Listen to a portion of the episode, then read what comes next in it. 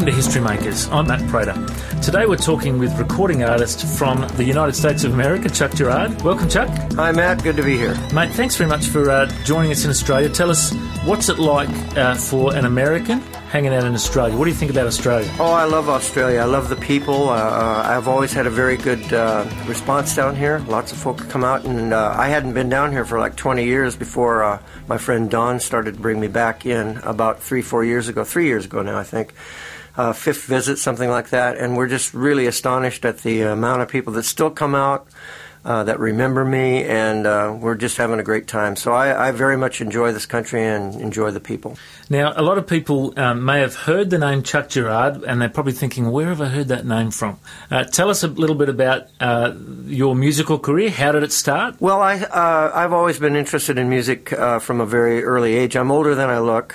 Of course, people listening to the radio can't see that, but I actually hearken back to the very early days of rock and roll, and I got interested in music when it was back in the doo-wop era, when most of the music on the radio was, stuff like Danny and the Juniors at the Hop, and so I formed a little kind of a vocal group in high school and got a hit record. In my senior year in high school, I had a hit record on the charts in the States. And our group was called The Castells, and we had two hits that went into the top 20 in the States. And so for a young guy, just 18 years old or something like that, being on stage with people who were, up to that point, my idols. You know, I did shows with people like Jackie Wilson and Jerry Lee Lewis, Brenda Lee, Bobby V. You know, these people were all famous around the same period of time. And, of course, we were more like a two-hit wonder, but it was still very, very... exciting stuff for a young guy, and gives you a little taste of success. So then as a musician, I continued to pursue that as a career, music as a career, even after the group disbanded.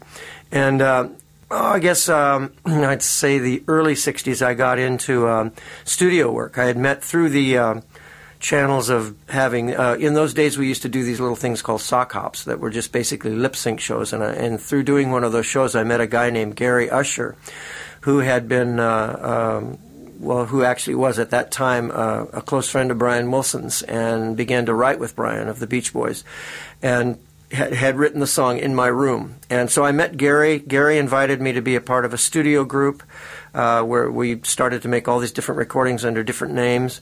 And so I did studio work for about 3 or 4 years, Beach Boy type stuff. I actually worked with Brian Wilson upon occasion. He'd come into the studio and we'd do background parts together. And I actually sang a couple of leads where we sang together. So it was, quite, again, kind of a fun thing for a young guy, just kind of breaking into the music thing. And I never became majorly famous, but we did get one song out of that era that would, some of the people would be probably more familiar with.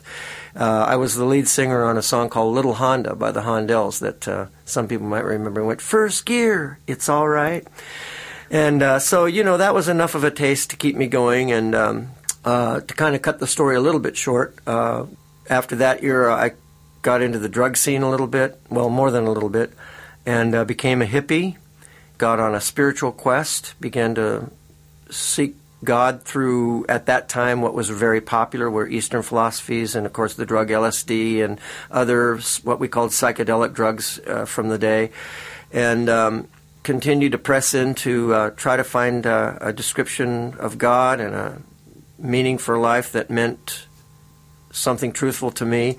And I could never shake the Bible. You know, I was raised, I had just enough Christian background. I was raised in a nominal Christian background that was more legalistic than anything else, but I had enough Jesus to be dangerous, so I I couldn't shake the idea that whatever I embraced would have to include Jesus. And so through this quest and a bunch of circumstances that led us to a church called Calvary Chapel in Southern California, which was just starting out. It was a small church with just maybe a couple of hundred people on a good night, but we started to hear about this church that was beginning to be known as the hippie church because hippies were getting saved. So our curiosity was excited, and we decided that we'd go up and check it out.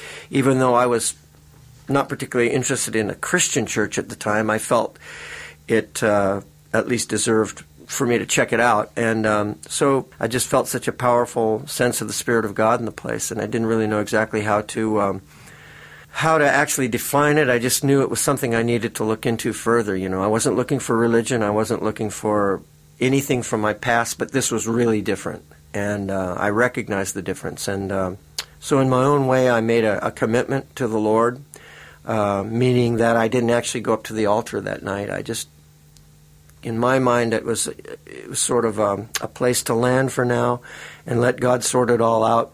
So, you know, I decided to just stay there until God showed me different, and that was 35 years ago. So, you know, I saw the difference immediately, that this was alive and vital.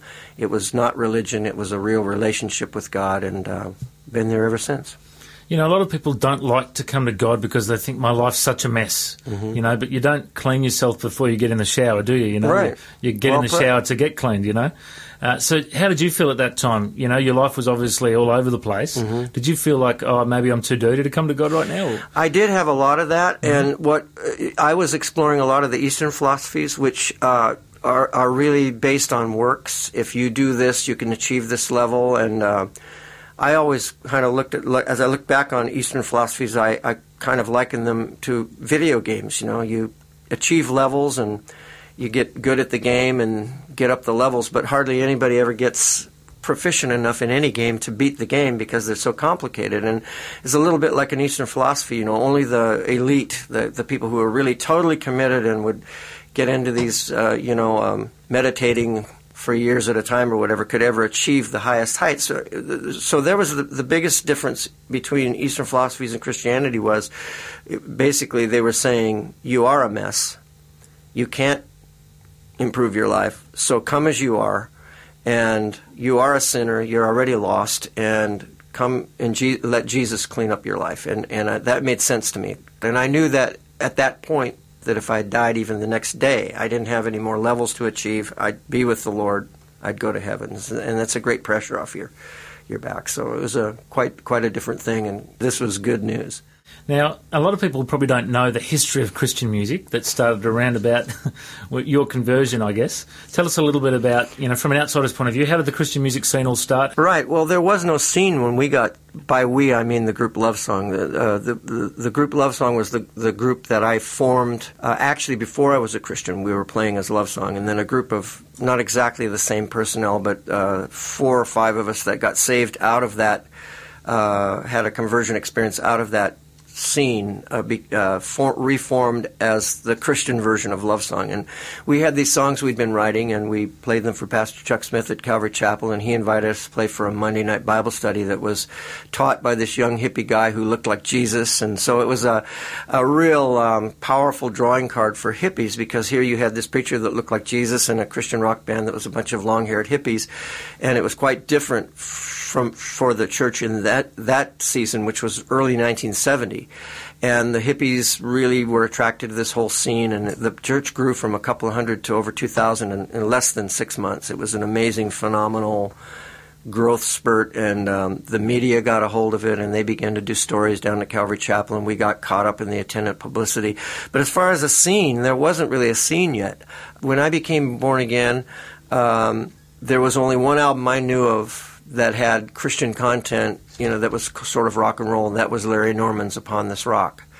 And so, we all went home and listened to that album. We thought, wow, this is pretty cool. You know, you can do the kind of music we like and still have it have that music be useful for the purposes of God. And there was one band at Calvary Chapel that predated us, a group called the Joy Band, that was sort of modeling for me what could be done. Now, the Joy Band could have gone on and, you know, had a place in music history, but they disbanded before the first Maranatha album came out. But several of the group members had reformed as a group called Blessed Hope, and they actually did have a cut on the first Maranatha album. So, but they were my first examples of what, you know, that showed me kind of the shape, the idea of what could be done. Of course, we already had our songs were written. We had written songs about our quest for God that had passed muster, if you will, with Chuck Smith. You have to realize at this time there's no radio station dedicated to playing this music. You get the random airplay on a regular, more conservative station, but very little airplay. No trade journals, you know, no print media, nothing covering, and no publicity at all. So everything was by word of mouth and people telling other people about your record or whatever. So little by little then, of course, the Calvary Chapel scene. It was amazing how many early bands came out of Calvary Chapel, and I really believe that God just sent musicians there, and they got saved. And the groups like The Way and Mustard Seed Faith and the very early groups Parable all started at Calvary Chapel, and that was really the beginning of kind of a scene that was beginning to form. You had a few bands that weren't Calvary Chapel. You had your Larry Norman and Randy Stonehill were beginning to emerge. Barry McGuire came along fairly soon after, and so a scene was beginning to accumulate. People don't really realize that Second Chapter came a few years later, actually, and people like Keith Green didn't emerge till late 70s. So the real early nucleus of the formation of the whole scene was Love Song.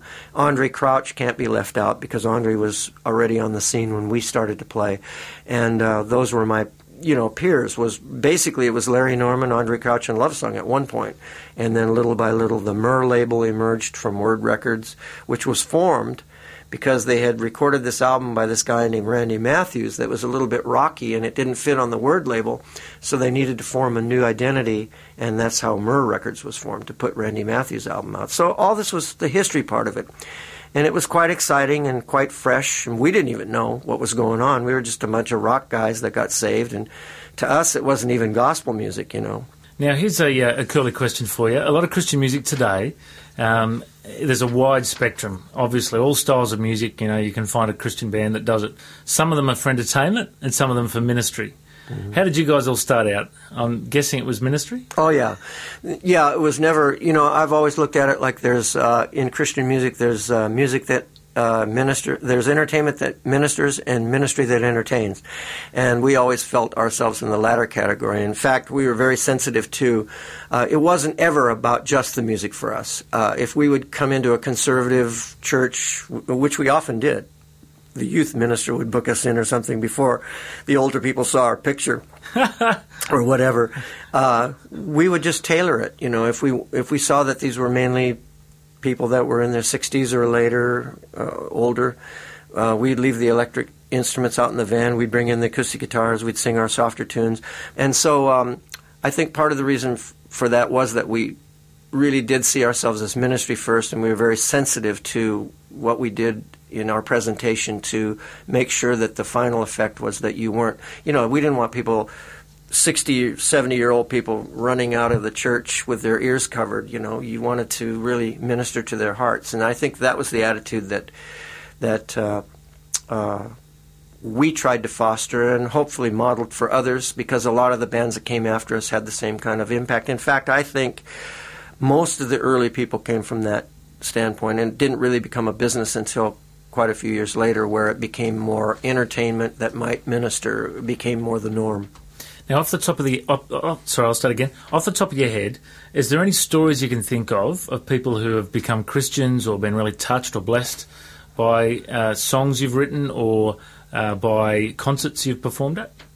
Well, sure, yeah. You have things that are extraordinary. I had one young man come up to me after a concert. I was already solo because Love Song was really only together for 3 years. And I had already been a solo artist for a number of years, and a kid came up to me after one of my concerts, and he said, I have to tell you my story. He said, I was in I don't know what you have Target stores here, right? It's a Target-type store. They were called White Front. So they had, in those days it was LPs, the vinyl. And he said, I was over in this White Front store, and I was thumbing through the bins, and in the very back of the middle bin, I saw the Love Song album. He said, it looked interesting to me, the cover, so I picked it up and I turned it around, and on the back of that album we had a testimony that talked about our Christian experience and our conversion and all that. And he said, and I read the Christian stuff and it kind of was off-putting to me. I wasn't into that. So I put it back in the bin and didn't think much about it. And I went across to another record store to look in the record bins, and right in the same spot, second bin back of the bin, I saw your album again. So I'm starting to think, maybe I should check this out, So anyhow, bottom line is he bought the album. He brought it home. He says, I put the needle on the record, and by the end of side one, I didn't even get to side two. He said, I was just weeping because the presence of God was so powerful. And the last song on that side of the album was a song called Welcome Back to the Things You Once Believed In.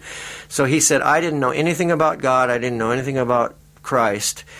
And I looked in the yellow pages under churches, and I found a phone number, and I called some guy, some random church up, and told them what was happening to me, and they led me to the Lord on the phone, and I became a Christian through your album, and I've been a Christian ever since. So you've toured with Roy Orbison, you've written songs with Brian Wilson, you knocked the Beatles off the #1 spot, but does all that matter compared to those stories? Absolutely not. You know, those were great experiences and their achievements, and on one level, it's wonderful to be able to say those things, but they really pale by comparison to the spiritual impact that an album or, you know, I mean, I have often said, kind of in jest, Michael Jackson, eat your heart out, because I don't care if he's played in front of 500,000 people.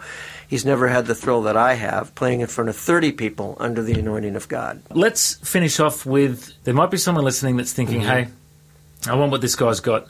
I want to know Jesus. I want to know God. I want to get closer to God. What's your advice, Chuck? Okay, first of all, you have to divorce yourself from how you define Christianity based on what you see on TV and looking around you, okay? Because even though what happens on TV can come from Christians, and these are flawed people who don't necessarily represent Jesus, okay, in the way that would be what I would consider the way he should be represented. So what I'm trying to say is I'm not knocking it, but you need to look deeper than that. You need to look at your own personal relationship with Jesus. You have to look away from religion, because Jesus is not a religion. See it more in the area of what it really is. It's the reality of life. It's not a religion. There's a spiritual dimension and a worldly experience. And the real issue is being right with God.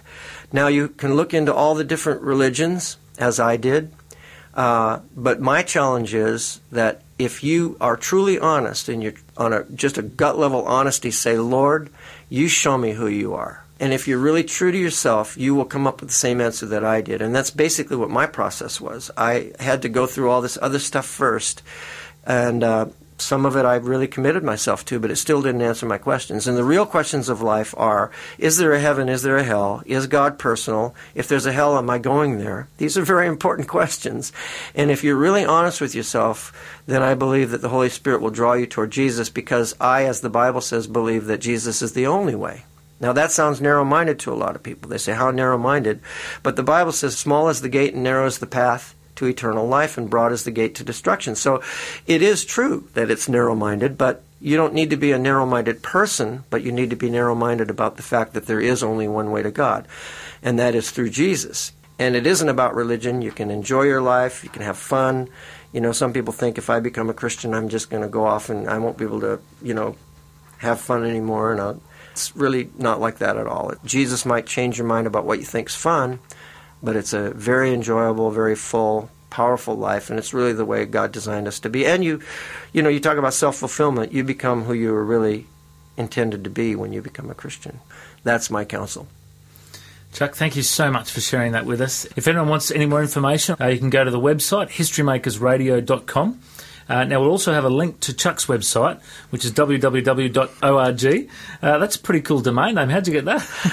Way early. We also have chuckgirard.com if they can't remember that. But, I got that way back when domain names were still available. That's cool. Well, Chuck Girard, you certainly are a history maker. Thanks very much for joining us. God bless. Total pleasure. Thanks, Matt. History. Thank you so much for joining us, History Makers. For more information, you can go to historymakersradio.com. History Makers is brought to you by newhopeaustralia.org.au. History Makers.